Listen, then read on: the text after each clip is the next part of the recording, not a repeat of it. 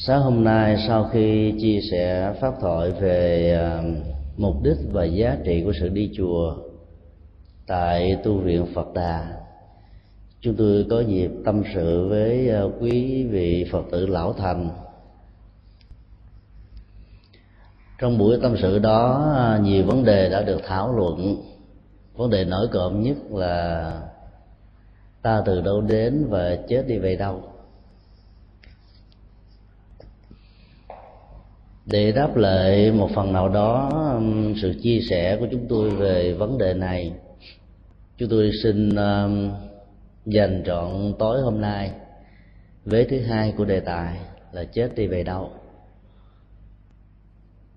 Với đầu, ta từ đâu đến liên hệ đến rất nhiều học thuyết và liên hệ đến rất nhiều uh, biện giải. Do đó, chúng ta sẽ dành cho một buổi khác.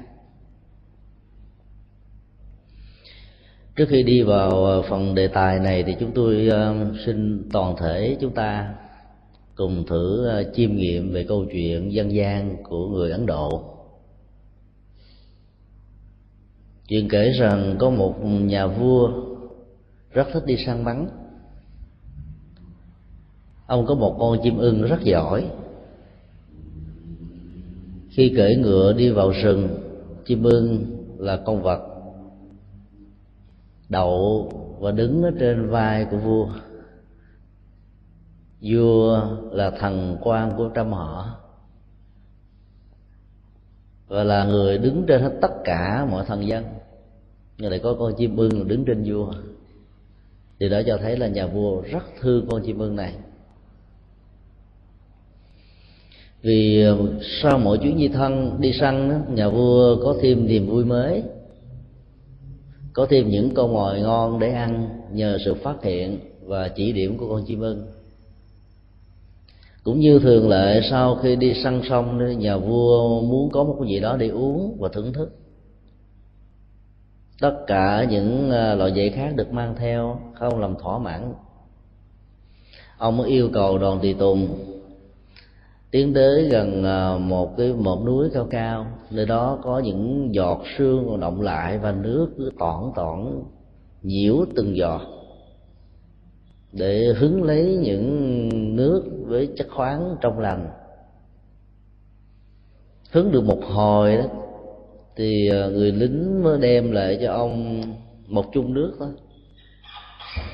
Nâng lên chuẩn bị uống đó, thì con chim ưng bắt đầu tung cánh sự tung cánh của nó đã hất đổ cái ly nước. Nhà vua rất bực mình rất khó chịu. Nhưng vì thương nó quá cho nên ông ta đã yêu cầu quân lính rót và hứng cái ly thứ hai. Sau vài mươi phút đó, thì ly thứ hai đã được dâng lên cho nhà vua. Và một lần nữa con chim bưng tung cánh nhà vua đã không còn kiềm chế được sự bình tĩnh của mình vì mình là người có quyền lực trên hết. Tại sao con tri vương này dám làm phật lòng của vua? Nghĩ xong như vậy, nhà vua đã dùng bàn tay của mình chụp lấy chân của con chim ưng, quẳng xuống dưới đất thật mạnh, và con chim ưng gãy cổ chết. Sau đó nhà vua cho đoàn tùy tùng kiệu nhà vua lên đến gần ngay cái cái nguồn và những giọt nước này nhiễu từng giọt xuống để có thể hứng lấy một cách nhanh hơn. Thì đến lúc đó nhà vua nhìn thấy một sự kiện mà ông không thể nào tin vào mắt của mình được. Một con rắn hổ mang chết, độc của nó đang nhiễu ra loang ở trên nước, đầy hết trơn, và những giọt nước nó nhỏ xuống. Những người lính này không biết hứng để cho ông uống lính của con chim ưng đã phát hiện ra là trong ờ, hai ly nước được dâng để cho vua uống đó, có thuốc độc. Độc tố của con rắn chứ không ai bày mua lập kế để giết không. Nhưng mà ngôn ngữ và sự truyền thông giữa loài người loài vật có khác nhau. Nhà vua không có được tha tâm thông, hiểu được biểu đạt ngôn ngữ của loài vật, cho nên đã tạo ra một cái chết rất quan uổng cái chết của một con chim ưng trung thành, cái chết của một con chim ưng nhìn xa thấy rộng và luôn luôn đặt cái sự an toàn tính mạng của người chủ nhân minh lên trên hết. Nhà vua rất buồn và nghĩ rằng mình đã làm một việc rất sai, cho nên đã tổ chức lễ quốc tang cho con chim ưng. Khi người ấn độ trong những cuộc trò chuyện hoặc là kể chuyện cho nhau nghe về câu chuyện đó đó, thì người ta muốn dùng ý một điều là đừng nên trung thành quá mức. Bởi vì trung thành quá mức hay là cái gì biết mà nói ra hết á ờ, lúc không có lợi cho bản thân, có thể dẫn đến những tác hại. Mà trường hợp của con chim ưng là một sự kiện điển hình. Túi khôn của ứng xử dân gian người ấn độ khuyến tấn con người là biết đừng có nói trong tình huống mà cảm thấy rằng là cái nói đó có thể mang lại lệ lạc cho người khác đó, thì mới thể hiện ra với hình thức một phát ngôn một truyền tin một thông tin vân vân. Còn bằng không đó có thể giữ yên lặng. Chúng tôi xin tiếp cận câu chuyện này không dưới góc độ đó mà dưới góc độ thứ hai liên hệ đến cái chết đi về đâu. Cô Diêm Minh đã chết. Chết vì sự trung thành chết vì à, tấm lòng thương và kính người chủ. Cái chết đó là cái chết trung kiên. Dĩ nhiên, nó có thể có hai phản ứng cảm xúc diễn ra trong tình huống của cái chết này. Phản ứng thứ nhất nếu con chim ưng là một loài có thể dễ giận dễ hờn, dễ vui, dễ cảm, thì chắc chắn rằng cái chết đó để lại một nỗi uất hận rất lớn ở trong dòng cảm xúc của nó. Mặc dù mình không có đo và cảm nhận được sự uất hận đó như thế nào, nhưng chắc chắn là phản ứng đó có thể có. Nếu cá tính của con chim ưng này là nhạy cảm, vui, buồn, lẫn lộn và dễ dàng phản ứng theo cách thức giống như con người, trong tình thế của nỗi uất ức đó có thể tạo ra sự xe thắt về quan niệm và thái độ. Và dĩ nhiên, với cái chết đó đó đó là cái chết của một nghĩa cử trung kiên. Theo tiến trình tái sanh thì nó sẽ được tái sanh, có thể làm lại con vật hoặc là làm lại con người. Với một nghĩa khí cương trực, lấy quyền lệ của cộng đồng, của tập thể, của quốc gia làm trên còn quyền lệ và sự sống chết của nhân chỉ là sự phụ thuộc. Cái tính cách tâm lý của một nhân vật, khi được chào đề nó có mối liên hệ mật thiết với cái tính cách tâm lý của tiền thân của nhân vật đó theo một cách thức tương đối nhất định nào. Trong phản ứng tình huống thứ hai có thể có đó là con chim bưng này, mặc dù bị chết nhưng vì nó hiểu được rằng phận mệnh của nó đó là để mang lại niềm vui cho nhà vua, mang lại những giá trị hạnh phúc cho chủ nhân của nó. Cho nên cái chết vẫn làm cho nó hài lòng vì nó đã làm được cái nghĩa cử cao thượng mà những người binh sĩ khác không thể nào có được linh tính để làm được việc như nó đã làm. Sự hài lòng đó đã mang lại một giá trị nhân quả rất là có ý nghĩa cho tiến trình ra đi của nó. Có nghĩa là nó không để lại trong bất kỳ dòng cảm xúc nào của nó sự hối hận về một việc tốt đã làm. Theo tâm lý học của nhà phật đó, trạng thái và dòng cảm xúc của hối hận đã tạo lên một năng lực. Và chức năng của năng lực này là để tiêu diệt và làm hủy hoại hết tất cả những năng lực mang tới cách đối lập trước đó.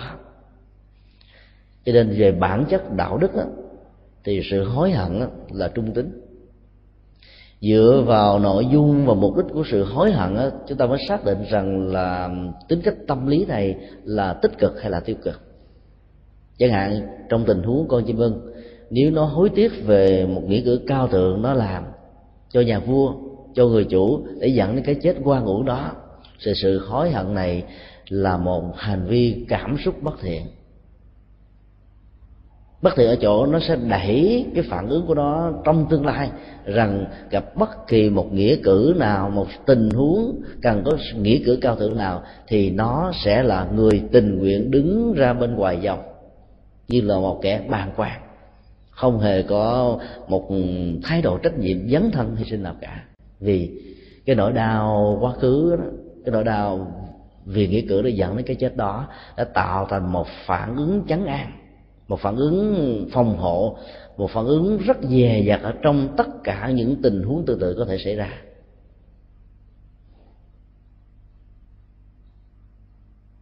Còn trong tình trạng của một nỗi niềm hối tiếc về một việc xấu đã làm, thì đó chính là một năng lực của sự quay đầu cho nên bản chất tâm lý học nó, nó lệ thuộc rất nhiều vào nội dung của ờ, vấn đề được đặt ra là cái gì.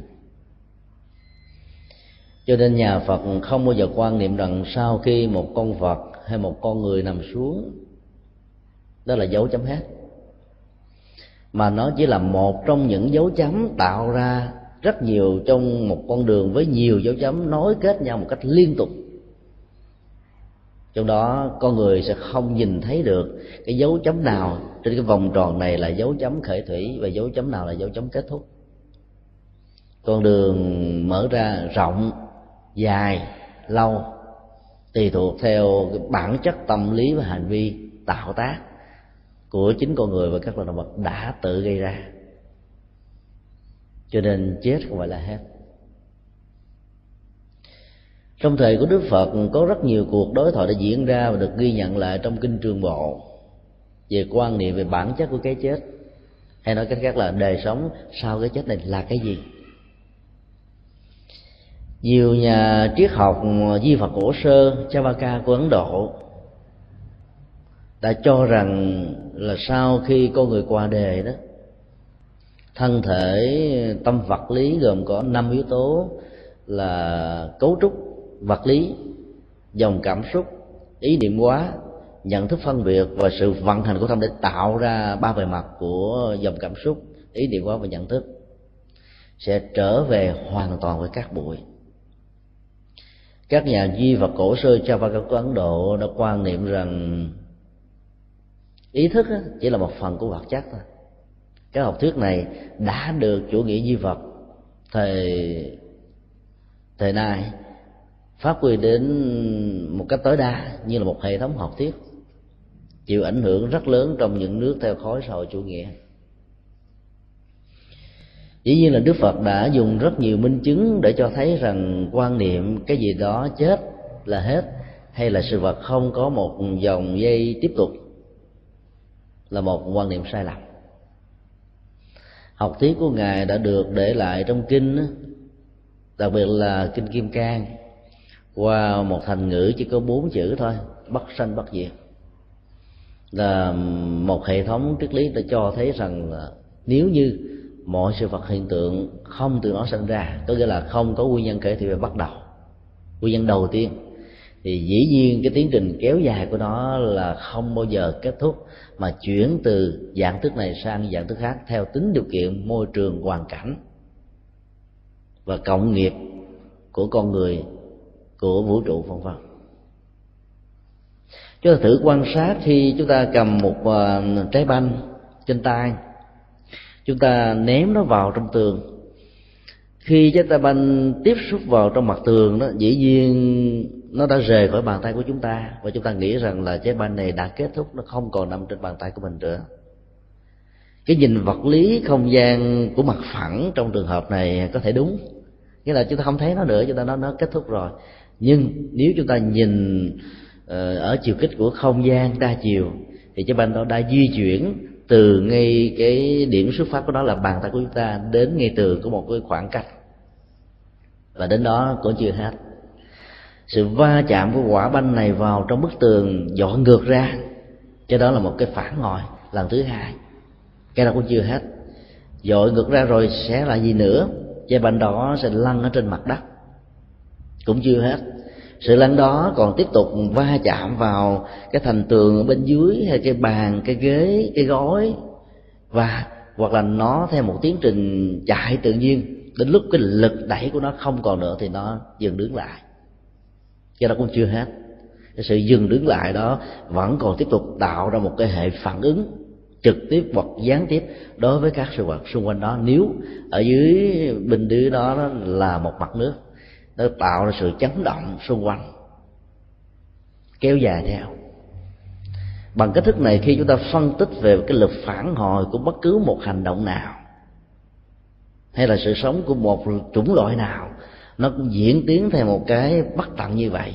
Và không bao giờ chúng ta phân ra được cái đích điểm cuối cùng của những lực phản hồi trong một cái cấu trúc rất là phức hợp và đa dạng có thể chúng ta lấy cặp mắt ừ, thông thường vật lý để nhận được đánh giá thì chúng ta thấy nó kết thúc rồi. Nhưng với con mắt của một nhà khoa học vật lý, chứ không phải là của người vật lý bình thường, thì tất cả những cái đó vẫn còn tác động và tiếp tục diễn ra trên cấu trúc tác động của nó. Cho nên chết không thể đặt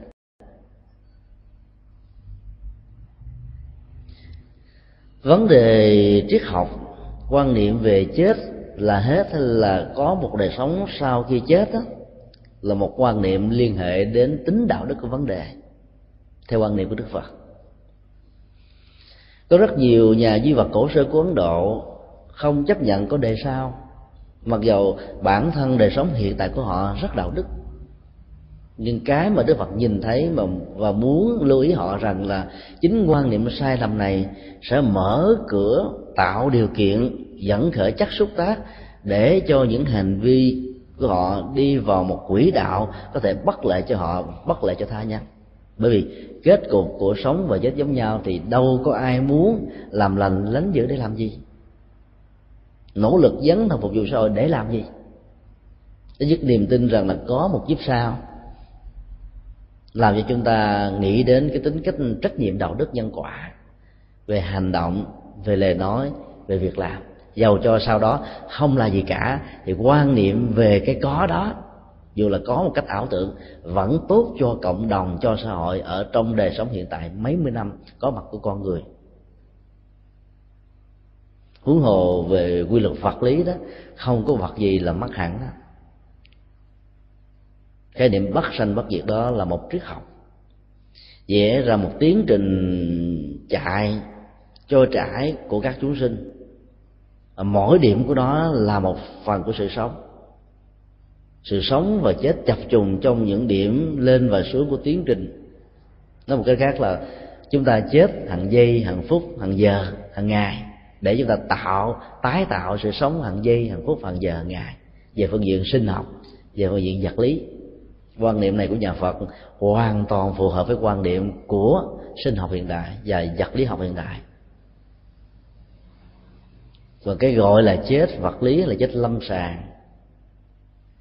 Được đông đo đánh giá bằng sự ngưng hoạt động của bộ não, kết thúc nhịp động của quả tim. Các giác quan hoàn toàn lãng tắt chỉ là một phần nào đó của sự đánh giá về bản chất của cái chết. Và đến lúc nó không chuẩn xác hoàn toàn từ cái nhìn của nhà phật.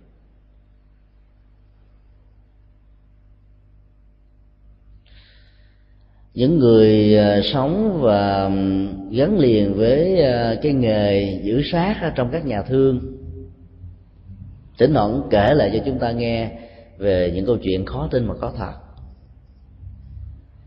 Một người bệnh đã tắt thở hoàn toàn ngưng hoạt động tim và mạch. Thân thể của người đó là lạnh cứng, không có người thân nhân tới lãnh sát ra cho nên các thi thể đó đã được đưa vào trong nhà lạnh, tạo cơ hội cho các sinh viên thí nghiệm mổ xẻ các chi phần để dẫn tới kiến thức sau để ứng dụng cho người sống. Thỉnh thoảng những người đó sống lại, sau ba ngày nằm trong nhà xác, bốn ngày, năm ngày. Các hiện tượng đó đã làm cho các nhà khoa học hoang mang vô cùng, lý giải bằng cách nào? Về cái chết lâm sàng đứng từ góc độ và tầm nhìn của y học hiện đại. Máu đã ngưng hoạt động ba ngày. Trái tim đã tắt thở. Ấy thế mà người đó lại sống lại. Là bởi vì đó đời sống và cái chết của các loài chúng sanh nói chung theo quan điểm của nhà Phật đó, nó liên hệ đến một yếu tính rất quan trọng. Yếu tính đó chính là sự hiện hữu của dòng tâm thức trôi chảy bên trong. Mà một cách là tương tức và hỗ trợ mật thiết vận hành theo quy luật nhân quả và dòng cảm xúc của nó. Chúng ta có thể sánh với cái yếu tố quan trọng để à, nối kết sự sống, xác định sự sống, kéo dài sự sống, tái tạo sự sống đó đó, giống như là nguồn nguồn điện nè trong trường hợp này, cho có thể sánh với nó giống như là điện của một bóng đèn. Còn bóng đèn là thân xác của con người. Cái bóng đèn đó phát quang ra, nó gồm có nhiều điều kiện. Nếu chúng ta dùng đèn tiếp thì nó có tăng phô, rồi con chuột, cái đèn, đường dây, vân vân. Một trong những cái này bị trục trặc đó có thể dẫn đến sự tắt đèn hay là sự phát quang của bóng đèn đó ngưng hoạt động. Trong tình thế sự ngưng hoạt động của bóng đèn nó diễn ra đó nó sẽ không bao giờ được đẳng thức quá và dẫn đến sự kết luận rằng là dòng điện đó đã mất hoạt động. Dòng điện vẫn tiếp tục hiện hữu. Bóng đèn đó vẫn không cháy vì tăng phô đã hư. Con chuột đã bị đứt à, cái bóng nó nó là quả đen ở hai cái đầu. Tức là chất quang điện quang bên trong không đủ để làm cho cái đèn nó bật lên được. Nó cũng giống như tình trạng chết lâm sàng tim ngưng não ngưng máu ngưng. Ấy thế mà dòng cảm xúc đó, hay là ý thức tồn tại và tái sanh của một chúng sanh nào đó vẫn đang còn nằm dưới góc độ hay là dưới thái độ của một sự nuối tiếc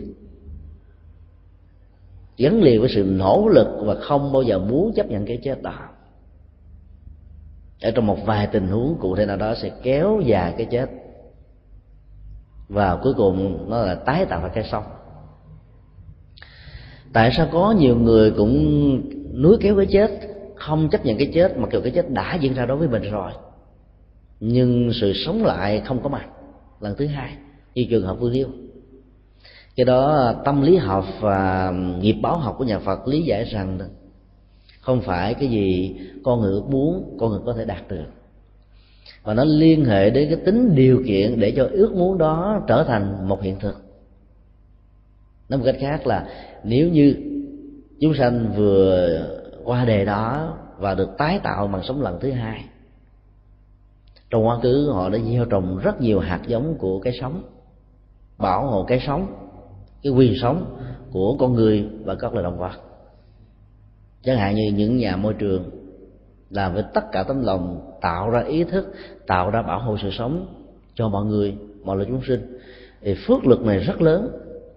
Và trong cái tình huống mà sự ra đi đột ngột nó dẫn đến sự nuối tiếc và người này muốn đéo uh, nuối kéo cái bản sống của mình lại đó thì nhờ cái sự nuối kéo này tạo ra một sắc chất xúc tác rất mãnh liệt chất xúc tác đó thay vì nếu để cái tiến trình tái sanh diễn ra một cách bình thường đó thì cái quả của những cái nghiệp thiện ích về đời sống đó sẽ trổ ở đời sau.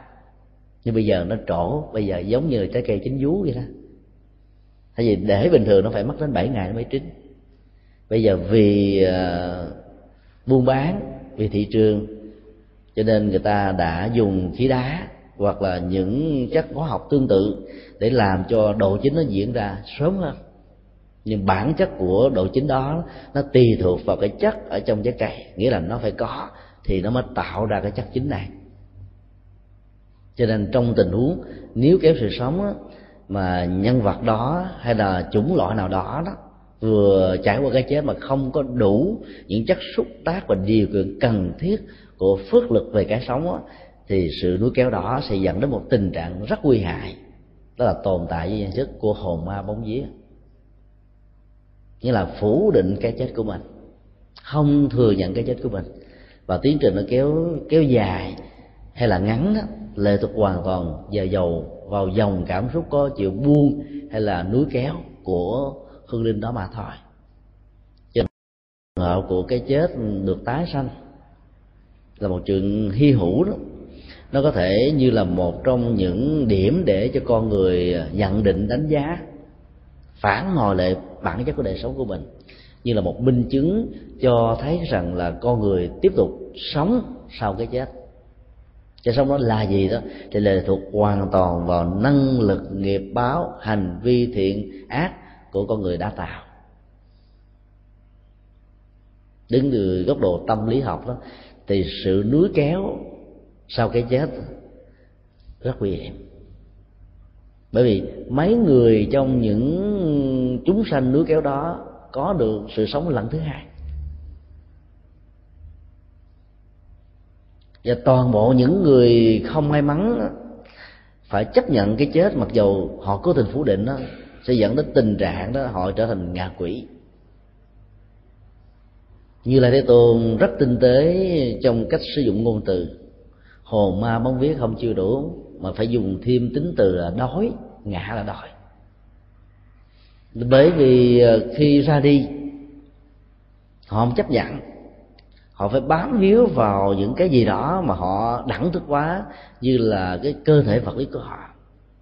Nó có thể như là di ảnh, có thể như là hài cốt, có thể dưới hình thức của một bàn thờ trang nghiêm hoành tráng, của một cái mã rất là to, rất là đẹp của một cái ờ, đền thờ họ tộc hay là những cái nhà trưng bày những viện bảo tàng mà thông qua những điều trưng bày đó các hương linh này sẽ có cơ hội và điều kiện để bám víu vào và đẳng thức quá đằng cái đó là chính bản thân mình. Cái tôi đẳng thức quá với cái, cái cấu trúc vật lý của thân mặc dầu cái tôi là mối tổng hòa giữa cấu trúc vật lý và bộ phận quan trọng của tâm lý, gồm có bốn yếu tố. Cảm xúc, ý niệm hóa, sự vận hành của tâm và nhận thức phân biệt. Cho nên đẳng thức hóa trong trường hợp này sẽ kéo theo một quan niệm sai lầm dẫn đến sự nuối tiếc. Và do sự nuối tiếc này, các hương hồn rất khổ đau. Nhìn thấy cảnh tượng của con người ăn uống, sinh hoạt, đi đứng, nói năng, cảm xúc, thưởng thức họ cũng sống lại một giai đoạn trong đời sống của họ trong quá khứ. Nhưng mà cái đó không thể nào làm cho họ thỏa mãn được, vì đâu có cơ thể vật lý đâu mà. Ăn đâu có cái miệng đâu mà uống. Đâu có thân thể đâu mà mặc áo quần. Đâu có gì để trang sức, các trang sức phẩm. Cho nên càng bám víu, càng đuối tiếc thì dòng cảm xúc này đó, nó tạo ra một năng lực của nỗi khổ niềm đau lớn cùng cực cái đó là đói đối với cảm xúc, đối với vật thực, đối với trang sức, đối với đời sống, đối với mọi phương diện, cái gì có, cái đó dẫn đến sự đói. Đối với các loài ngạ quỷ chưa được đi đầu thai.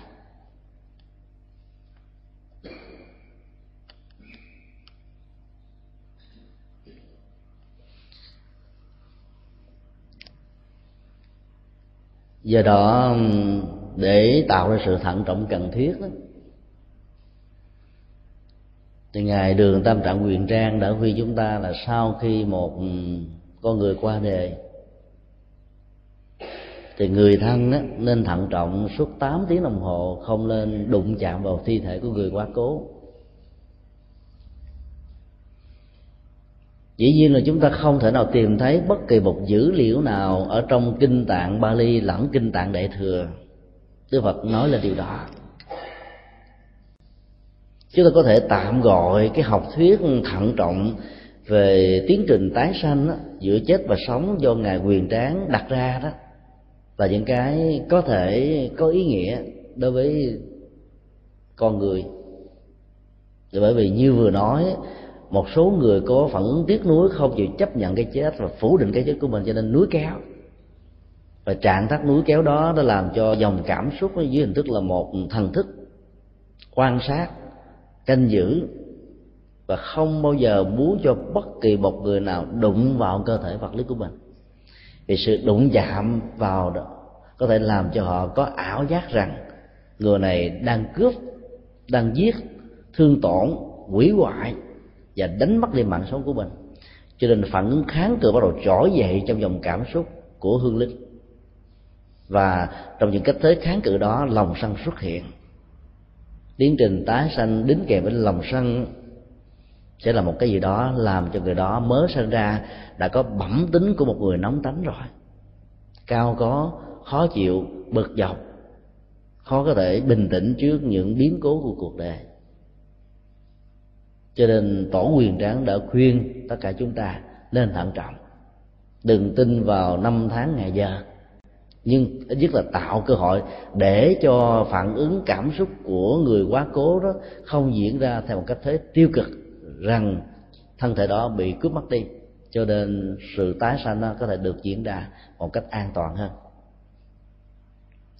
Chúng ta sẽ đặt ra một câu hỏi là tại sao không phải là một tiếng, hai tiếng, ba tiếng mà phải là tám tiếng? Trong các quyển sách ừ, của ngài quyền tráng liên hệ đến duy thức học phật giáo đó mà ngài có đưa sự kiện ra như là một minh họa cũng không hề có giải thích. Chúng ta có thể suy luận một cách tương đối nào đó là con số 8 ở trong đạo Phật đó, tượng trưng cho con số kiết tường an lạc. Trong khi đó con số 7 là tượng trưng con số trọn vẹn đầy đủ một trong những con số của nền văn hóa Trung Hoa đó ứng với con số 8 là con số 9 là một con người Phật giáo, cho nên tổ quyền trẻ không sử dụng con số 9 là sử dụng con số 8 để cho thấy rằng là sự thận trọng trong 8 giờ đồng hồ đó, để tạo ra sự an toàn và kiết tường cho người sống lẫn kẻ chết. Bởi vì sự tái sanh một cách an toàn đó đó sẽ mang lại hạnh phúc cho người cho người còn lại. Ở đây chúng ta thấy có một sự khác biệt rất lớn về quan niệm hạnh phúc của người phương đông và người phương tây. Đối với người phương tây đó sự phục vụ cho người sống đó, là cái gì đó dẫn đến hạnh phúc. Cho nên sau khi chết rồi đó dĩ nhiên người ta cũng làm đám linh đình nhưng sự cúng kiến nó không trở nên quan trọng bởi vì người ta quan niệm là sau cái chết chỉ có hai đường để đi. Thuần tính có đời sống tín ngưỡng tôn giáo theo những gì đã được dạy trong kinh thánh đó, thì hương linh đó sẽ được về bên đức chúa hưởng nhận đức chúa. Còn bằng không đó, thì phải bị à, tái sanh vào trong quả ngục đời đời kiếp kiếp để bị trừng phạt. Và hai tiến trình đó là một sự lựa chọn gắn liền với bản chất niềm tin chứ không có một hình thái tái sanh nào khác. Cho nên họ không quan trọng sau cái chết. Còn đối với người châu á đó chăm sóc cho người đã chết tức là tạo hạnh phúc cho người sống. Vì nhiều người thân ra đi của chúng ta đó đã trải qua 80 năm, 100 năm. Ấy thế mà ông nội, bà nội, ba của mình mỗi lần đến ngày dỗ vẫn nhỏ những dòng nước mắt. Vẫn đi tảo mộ vẫn cúng kiến vẫn vang vái, vẫn cầu nguyện cho hương hồn được nhẹ nhàng nơi cảnh giới ra đi. Cho nên lo cho người đã chết, tức là mang lại hạnh phúc cho người đang sống trong nền văn hóa của phương đông. Chính vì thế mà chúng ta cần phải hết sức thận trọng. Dĩ nhiên bây giờ thì ít có ai theo cái tập tục do ngài quyền tráng đã đề nghị người ta tuân thủ theo nguyên tắc năm tháng ngày già của nền văn hóa khổng giáo và nhất là kinh dịch. Liên hệ đến tốt và xấu của những người còn lại. Dĩ nhiên, các quan niệm đó từ các nhà phật là sai lầm. Tại sao một quan niệm sai lầm đó lại có một cái tuổi thọ rất dài, mấy ngàn năm lịch sử, và còn tiếp tục khống chế rất nhiều người giàu cho người đó là vô thần? Không tin về cái cái chết, hay là đời sống sau khi chết. Người ta đến lúc đối diện với cái chết, vẫn phải sợ hãi vì là những người tu sĩ chúng tôi đã có cơ hội tiếp xúc với rất nhiều gia đình không có niềm tin. Đến lúc đó người ta quản lên, thì lý giải rằng nếu tẩn niệm không đúng năm tháng ngày giờ có thể dẫn đến trùng tan, ly tán, tam tai, hay là cái chết của chính bản thân họ, cho nên họ sợ quá họ phải làm theo. Nỗi sợ hãi là cơ sở dữ liệu để nuôi những quan niệm sai lầm và làm cho nó có một tuổi thọ rất dài. Cái đó nhà phật gọi nó là vô nghịch vô minh.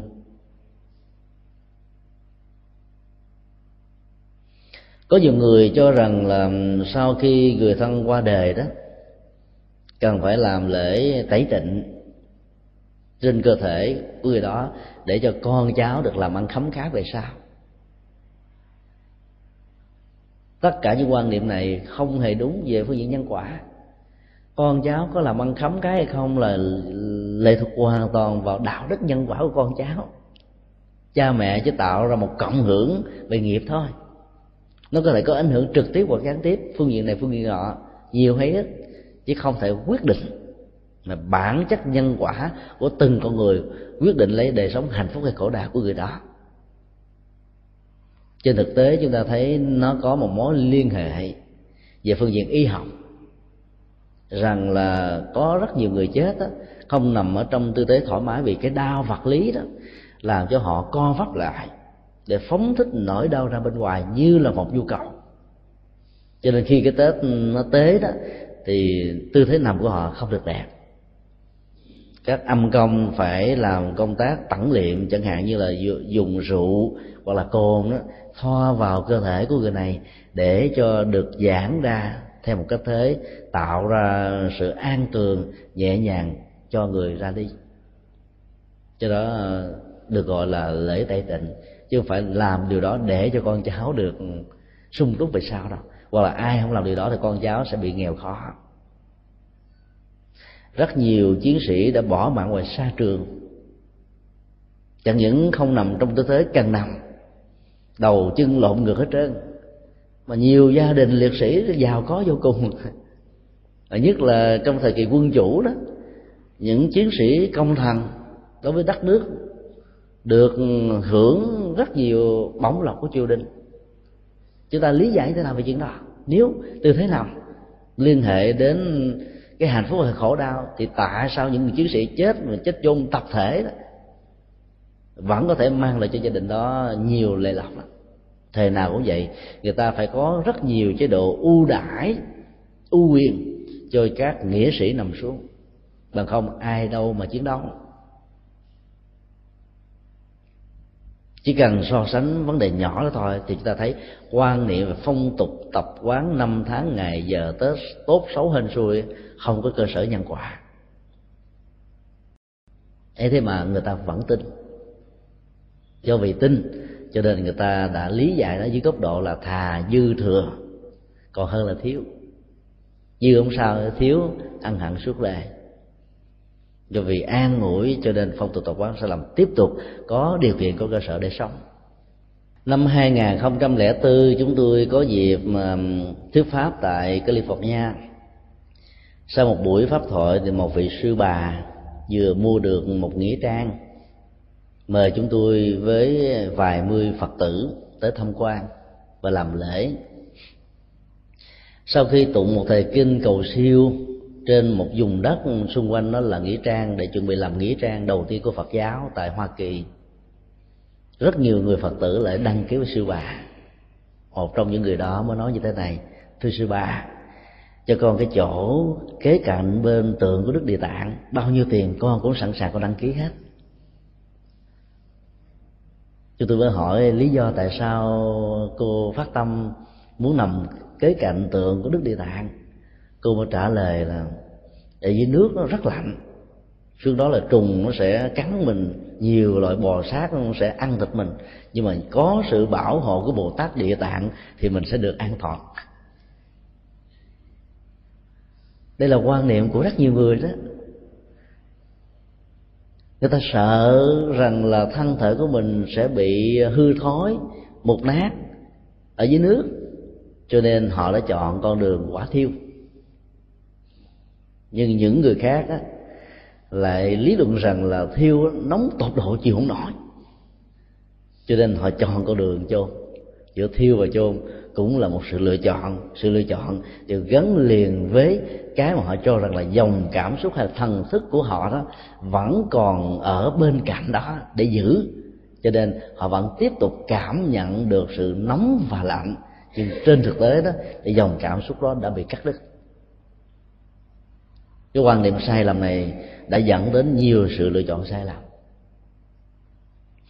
Chùa giác ngộ, nơi chúng tôi đang cư trú, là một ngôi chùa có chứa đựng và tôn thờ khoảng gần năm ngàn lọ cốt tức là năm ngàn thi thể được thu nhỏ trong một cái lọ.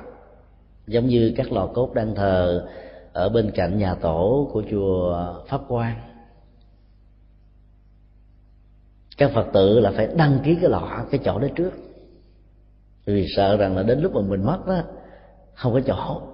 Sẽ cắn mình nhiều loại bò sát, sẽ ăn thịt mình. Nhưng mà có sự bảo hộ của bồ tát địa tạng thì mình sẽ được an toàn.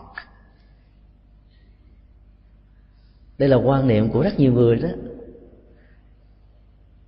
Người ta sợ rằng là thân thể của mình sẽ bị hư thối mục nát ở dưới nước cho nên họ đã chọn con đường quả thiêu. Nhưng những người khác á, lại lý luận rằng là thiêu nóng tột độ chịu không nổi. Cho nên họ chọn con đường chôn giữa thiêu và chôn cũng là một sự lựa chọn. Sự lựa chọn đều gắn liền với cái mà họ cho rằng là dòng cảm xúc hay là thần thức của họ đó vẫn còn ở bên cạnh đó để giữ. Cho nên họ vẫn tiếp tục cảm nhận được sự nóng và lạnh. Nhưng trên thực tế đó, thì dòng cảm xúc đó đã bị cắt đứt. Cái quan niệm sai lầm này đã dẫn đến nhiều sự lựa chọn sai lầm chùa giác ngộ, nơi chúng tôi đang cư trú, là một ngôi chùa có chứa đựng và tôn thờ khoảng gần năm ngàn lọ cốt. Tức là năm ngàn thi thể được thu nhỏ trong một cây lọ, giống như các lò cốt đang thờ ở bên cạnh nhà tổ của chùa pháp quan các phật tử là phải đăng ký cái lọ, cái chỗ đó trước. Vì sợ rằng là đến lúc mà mình mất đó không có chỗ hỏi lý do tại sao là phải đăng ký và trước cái lọ trong khi mình đang còn sống khỏe như thế này? Nhiều phật tử đã trả lời rằng con thích ở chùa thầy ơi. Vì ở chùa nghe kinh nghe kệ mỗi ngày cho nên sớm được siêu sanh thoát qua có nghĩa là quan niệm sai lầm đã làm cho rất nhiều người nghĩ rằng đó sau khi chết đó là thần thức của mình sẽ giữ lại với cái, cái thi thể vật lý tồn tại với dạng thức là cho cốt tức là họ đặt ra một cái quan niệm đó. Và nếu quan niệm đó không được tháo gỡ đó, thì tiến trình tái sanh sẽ là một vấn đề áp tắc. Họ đã đẳng thức quá cái cơ thể vật lý này là sự sống của mình, là cái tôi. Cho nên khi mạng sống con người ra đi, nó lẽ ra thằng thức phải thoát ra để tiếp tục tìm một mạng sống mới, một mầm sống mới. Nhưng đằng này, họ nghĩ rằng là chỉ có cơ thể vật lý này là của họ vĩnh viễn. Cho nên phải đặt một lò cốt để thần thức được nương gá ở nơi chùa chiền nhờ thần lực của tam bảo họ được ra đi. Dĩ nhiên về cái tác dụng bảo hộ của tam bảo đó, đối với các hương hồn là chuyện có thật. Nhưng cái quan niệm và buộc thân thể vật lý này không được rời khỏi thần thức và thần thức phải bám vào cơ thể vật lý sẽ là một ách tắc trong con đường tái sanh. Điểm mà chúng tôi muốn nhấn mạnh là ở chỗ đó.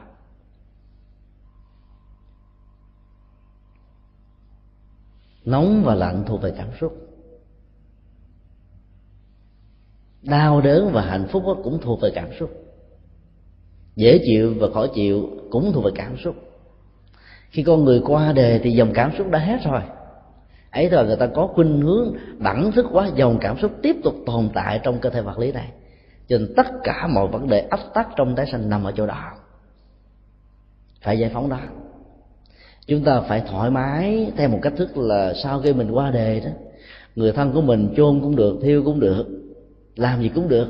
Thậm chí là bỏ thầy chúng ta ngoài đường, không quan tâm, không ngó ngàng, không chăm sóc, không hương án, cũng không sao. Bởi vì cơ thể đó chỉ là một phương tiện để thần thức này gá vào, giống như là bóng đèn. Không có bóng đèn này thay bóng đèn khác thôi có dòng điểm mới là quan trọng. Là lúc thay cái bóng đèn chúng ta có được bóng đèn mới năng lực của điện được thể hiện ra một cách trọn vẹn nhất của nó.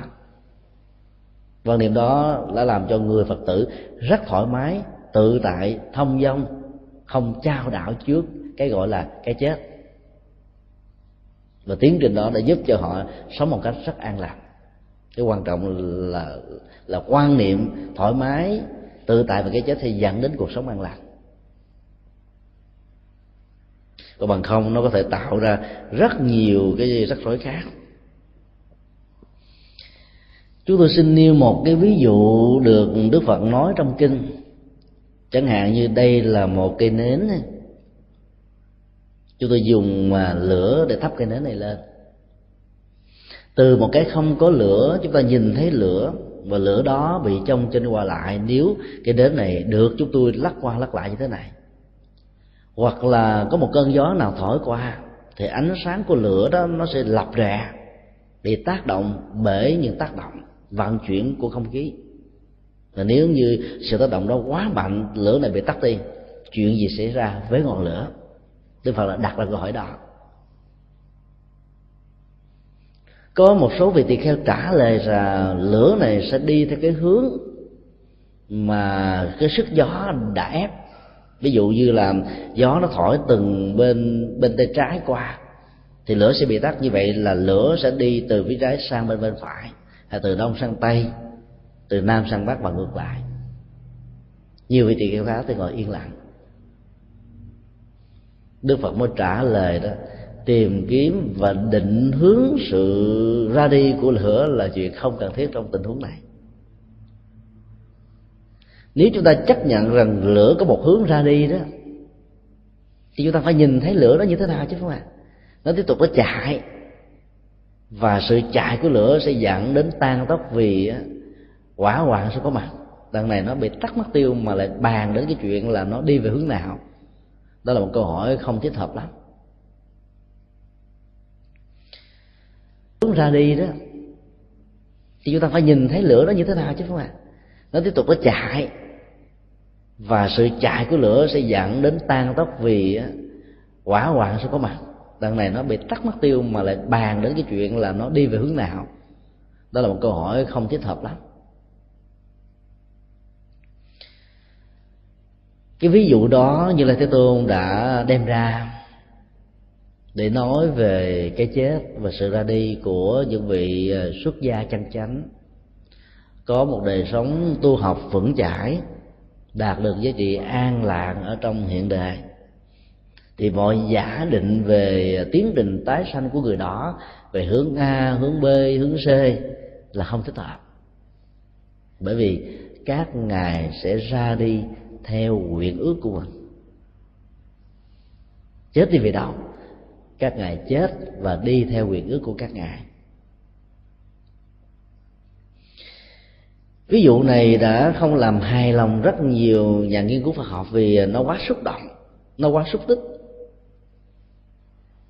Và nó như là một cái cách thức, gọi là không giải thích trọn vẹn và đầy đủ ý nghĩa là sự đi đó như thế nào. Chắc chắn ý ngài muốn nói là các mệnh đề triết học hay là những phán đoán đề cập đến cái chết của như lai và đời sống của như lai sau khi chết đó là không thích hợp làm cho họ có cảm giác là không thỏa mãn. Cho nên họ vẫn tiếp tục đặt những câu hỏi tương tự. Như là quay họ trở về với thực tại là hãy đặt những câu hỏi và tìm kiếm những giải pháp cho những vấn đề hiện thực của cuộc đời. An lạc, hạnh phúc, giá trị, tĩnh tại là thảnh thơi. Quan trọng hơn nhiều về những cái kiến thức mà chúng ta có thể có được rằng là lửa này sẽ đi về hướng đông tây nam bắc, đông nam tây nam, đông bắc tây bắc. Chuyện đó không quan trọng nhưng qua đến bài kinh đại bác niết bàn chúng ta thấy đức phật đã có sự trả lời. Làm thỏa mãn nhiều người tò mò. Ngài đưa ra một ảnh dụ rằng cũng giống như là sự xoay của mặt trời. 12 tiếng của ban ngày vừa kết thúc, bóng tối bắt đầu xuất hiện. Trong thời đại của ngài thì người ta đâu có kiến thức về khoa học không gian về hệ mặt trời, mặt trăng, hay là đời sống của các hành tinh này, các hành tinh nọ. Như là chỉ đưa ra một ảnh dụ rất đơn giản là cái chết và sự tái sanh của những bậc chứng đạo cũng giống như là vườn mặt trời. Khi bàn đêm xuất hiện, mặt trời không có nghĩa là bị mất đi, mà nó đồng lúc đó đó, có mặt ở nửa bên kia của trái đất. Nghĩa là nó vẫn tiếp tục tồn tại và phát triển. Hình ảnh đó nó cho chúng ta thấy là các ngài vẫn tiếp tục ra đi theo quyển đức của các ngài, miễn là chỗ nào có nhân duyên. Và thông qua nhân duyên đó, sự lệ lạc an vui hạnh phúc của chúng sanh được thiết lập. Và câu trả lời đơn giản này đã làm thỏa mãn các tiên đề, định đề và lý giải của triết học. Về bản chất, sau khi chết của những người cao tăng. Nhưng đối với những người phàm phu kẻ tục của chúng ta thì cái chết sẽ đi về đâu? Câu trả lời, lệ thuộc hoàn toàn vào thái độ của người ra đi. Ở trong kinh ờ, đức phật đã đưa ra một ảnh dụ nói về cái sự ra đi đó. Nó nó có những cái mối liên hệ ít và nhiều đến cái di thể của chúng ta qua nhiều hình dạng khác nhau. Di thể quan trọng nhất là tro cốt của con người. Cho đó là cơ sở vật lý quan trọng nhất để các hương linh bám víu vào. Ngày nay khi khoa học phát triển nhiều, chúng ta có nhiều phương tiện mới để giữ lại những kỹ vật, làm sống lại những kỷ niệm trong quá khứ. Chẳng hạn như là tấm hình rồi màn ảnh rộng của video của dvd rồi à, à, các phương tiện internet hoặc là các viện bảo tàng có thể nắng tượng đúc chạm hình thể của một nhân vật nào đó trong quá khứ. Và bây giờ cái công nghệ của thái lan á, rất tinh vi ở chỗ đó. Nếu chúng ta cung cấp cho họ một thước phim chừng khoảng 5 phút thôi về cơ thể vật lý của chúng ta bốn hướng. Chúng ta quay xung quanh cơ thể vật lý của một người đang ngồi. Cung cấp cho họ là tóc thiệt của chính mình. Thì chỉ trong vòng một tháng thôi, họ sẽ nắng ra một cái tượng mà độ chính xác và giống của nó sẽ đạt được là 90% trở lên. Họ sẽ lấy tóc thiệt của chúng ta để gắn vào và chúng ta sẽ dễ dàng lầm nhận rằng đây là một người tượng. Nếu như chúng ta không biết rằng nó chỉ là một bản sao thôi. Bởi vì độ chính chính xác và giống của nó quá lớn. Nhiều người bây giờ có tiền chỉ cần bỏ ra 15.000 đô la Hoa Kỳ thôi là có một tượng giống y hệt mình đang ngồi. Cái đó là một nỗi niềm rất hạnh phúc của rất nhiều người. Tức là mình tự làm kỷ niệm vật cho mình nhưng nói theo tâm lý học của nhà Phật đó, cái đó có thể trở thành một cản lực rất lớn cho sự ra đi. Tái sanh Chúng ta sẽ bám vào cơ thể vật lý này. Khi mạng sống này bị chết, cơ thể này bị hơ hôi thối, rã rời theo quy luật vật lý của nó, thì cái cấu trúc của di thể mà chúng ta làm thành một bản photocopy đó, nó sẽ là một cái gì đó rất đẹp. Cho nên sự nối tiếc là làm cho các hương linh không ra đi được.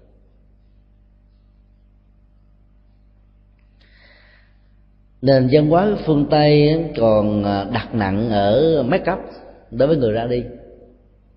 Nhiều khi có nhiều người lúc còn sống là da cờ má cốt không có đẹp. Bơm lên rồi sợ bị dị ứng cơ thể. Cho nên khi chết đó, là họ mới nhờ các âm công bơm đánh phon tô phấn làm cái gương mặt đẹp lắm. Giống như trạng thái người đó đang là đang rơi vào một giấc ngủ rất là an lành tưởng rằng làm những cái đó là chúng ta thương tưởng người ra đi, quý trọng người ra đi. Nhưng không biết rằng là sự trang sức trong tình huống này đó làm cho hương linh dễ dàng chấp trước lắm, dính mắt nhiều hơn. Lúc sống mình không được đẹp như vậy mà đến lúc mình chết á, mình đẹp hơn. Cho nên tiếc nuối vào cái sống, bám víu tiếp tục làm cho họ đánh mất đi tiến trình tái sanh. Và do đó, sự tồn tại trong hình thức của ngạ quỷ là một nỗi khổ điên đào phải ý thức cho nên trong những tình huống có trạng thái nuối tiếc xuất hiện đó, thì sự ra đi sau khi chết là bám víu vào bất kỳ một cấu trúc, một hình dạng nào của di thể, còn lại của con người. Nó có thể là một bức ảnh, nó có thể là một giọng nói được thâu băng, nó có thể là một cái bàn thờ trang nghiêm, nó có thể là một cái mồ mã nó có thể là một cái đền thờ tập họ vân vân và xa hơn nữa là di cốt và các cái tượng sao chép, bản sao của chúng ta được làm rất là tinh vi và rất đẹp. Cái gì dẫn đến sự nuối tiếc đó? Trong kinh đức phật nêu ra có ba tình huống. Tài sản, gia tài, sự nghiệp. Trở thành một cái gì đó chúng ta khó có thể buông nuối tiếc vào những cái này sẽ làm cho đời sống bị kéo dài theo một hình thức của ngạ quỷ. Trường hợp thứ hai nguy hại nhất, nguy hiểm nhất, đó là tình yêu với vợ và chồng. Nếu tình yêu đó bị nguội lạnh thì tình yêu đó được chuyển thể qua tình thương giữa cha mẹ và con cái. Mà nếu như những người đó không hề có con cái, thì tình thương đó được chuyển thể qua một dạng khác là anh em, hoặc là người thân với nhau bám vào bất kỳ một mối dây tình cảm nào trong những tình huống này, vẫn làm cho sự ra đi của hương linh gặp rất nhiều sự trục trặc. Và trường hợp thứ ba đó là có quá nhiều chương trình, quá nhiều dự án làm mà chưa xong, cho nên mình không bao giờ sẵn sàng chấp nhận cái chết. Sự tức tối, khó chịu trong tình huống này đã làm cho hương linh rơi vào trạng thái của ngạ quỷ cho nên bằng mọi giá, bằng mọi phương tiện, những người phật tử phải tu tập huấn luyện cho mình và những người thân. Từ bỏ những trạng thái tiếc nuối về cảm xúc, về nhận thức, liên hệ đến những tình huống và bất kỳ những cái nào một cách tương tự hay là hay là gián tiếp hoặc trực tiếp, liên hệ đến nó. Thì mới có thể ra đi một cách an toàn. Bằng không, chỉ dính vào trong bất kỳ những cái đó thì họ sẽ có thể bị khổ đau rất rất nhiều và rất lâu cũng vào năm 2004 chúng tôi được ờ, một vị thầy dẫn đến tham quan nhà tưởng niệm của ờ, diễn viên điện ảnh kim ca sĩ Elvis Presley. Trong đó, tất cả những kỹ vật liên hệ đến cái thời mà tạo ra cho ông cái danh lớn nhất ở trong giai đoạn lịch sử đó. Những chiếc áo, những cái quần, cái kiến, những đĩa cd các băng nhạc rồi thậm chí người ta đã làm ở trên um, những cái chiếc áo hình ảnh của ông để bán cho du khách có dịp đến tham quan và thăm viếng cái nhà tự niệm cho ông. Và chúng tôi nhớ không lầm thì cứ mỗi năm như vậy đó, tùy theo kinh tế lên và xuống và bản chất của du lịch tại hoa kỳ.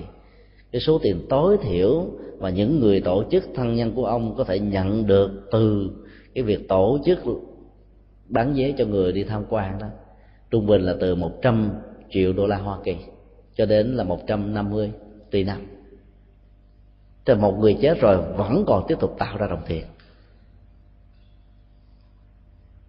Trong tình huống đó, nếu dĩ nhiên ca sĩ này không hiểu được bám víu vào sự thành công của mình, danh tiếng của mình, và những cái mà người ta đã làm cho mình vinh quang sau khi chết, thì sự rơi vào tình trạng ngạ quỷ có thể diễn ra một cách lâu dài hơn tương tự như trường hợp của các nhà vua pha rao của nền văn hóa kim tự tháp, hoặc là những người chết ốp xác cũng bị hệt vậy.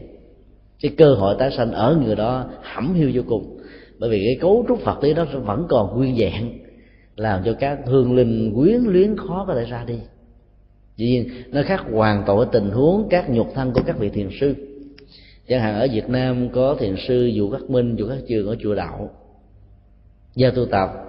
Và hạnh nguyện đặc biệt mà các ngài đã để lại toàn thân xá lại trải qua nhiều thế kỷ, không hề có tẩm thuốc hóa chất, nghệ thuật úp sát của phương tây, của ai cập cổ đại.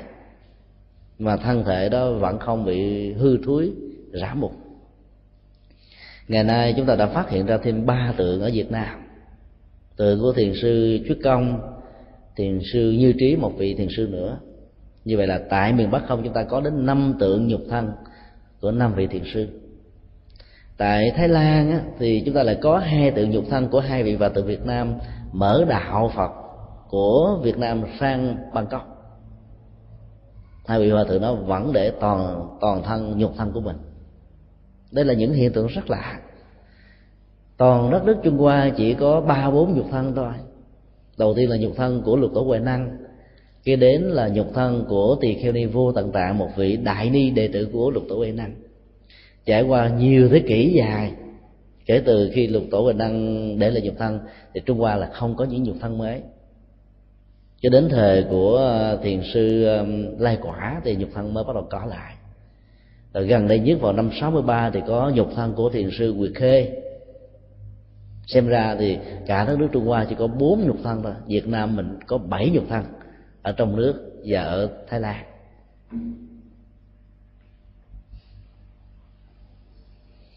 Sự kiện để là nhục thân cũng là một à, nguyện ước của các ngài để minh chứng cho những tín đồ Phật giáo và những người tìm hiểu đạo Phật là chưa có niềm tin về đạo Phật rằng có những cái khoa học không thể nào lý giải hết được rằng cái cấu trúc vật lý của con người á, có thể bị vô thường nhưng nó vẫn còn có thể giữ lại một cách nào đó. Nếu như người đã có quyền ước và gắn quyền ước mình vào những cái này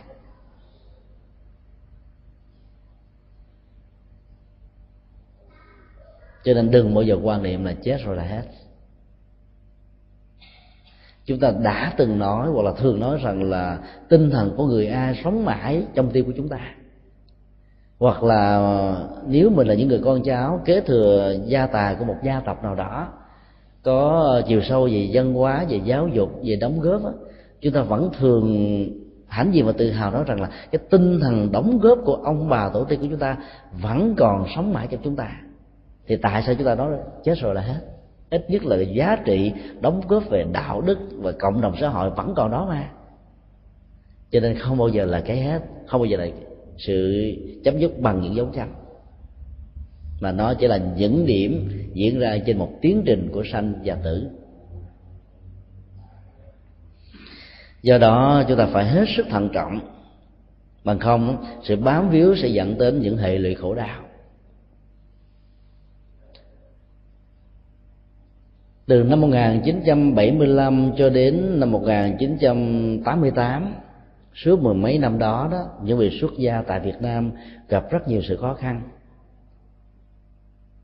Tăng ni chỉ được ở chùa cho đến tám giờ rưỡi tối thôi.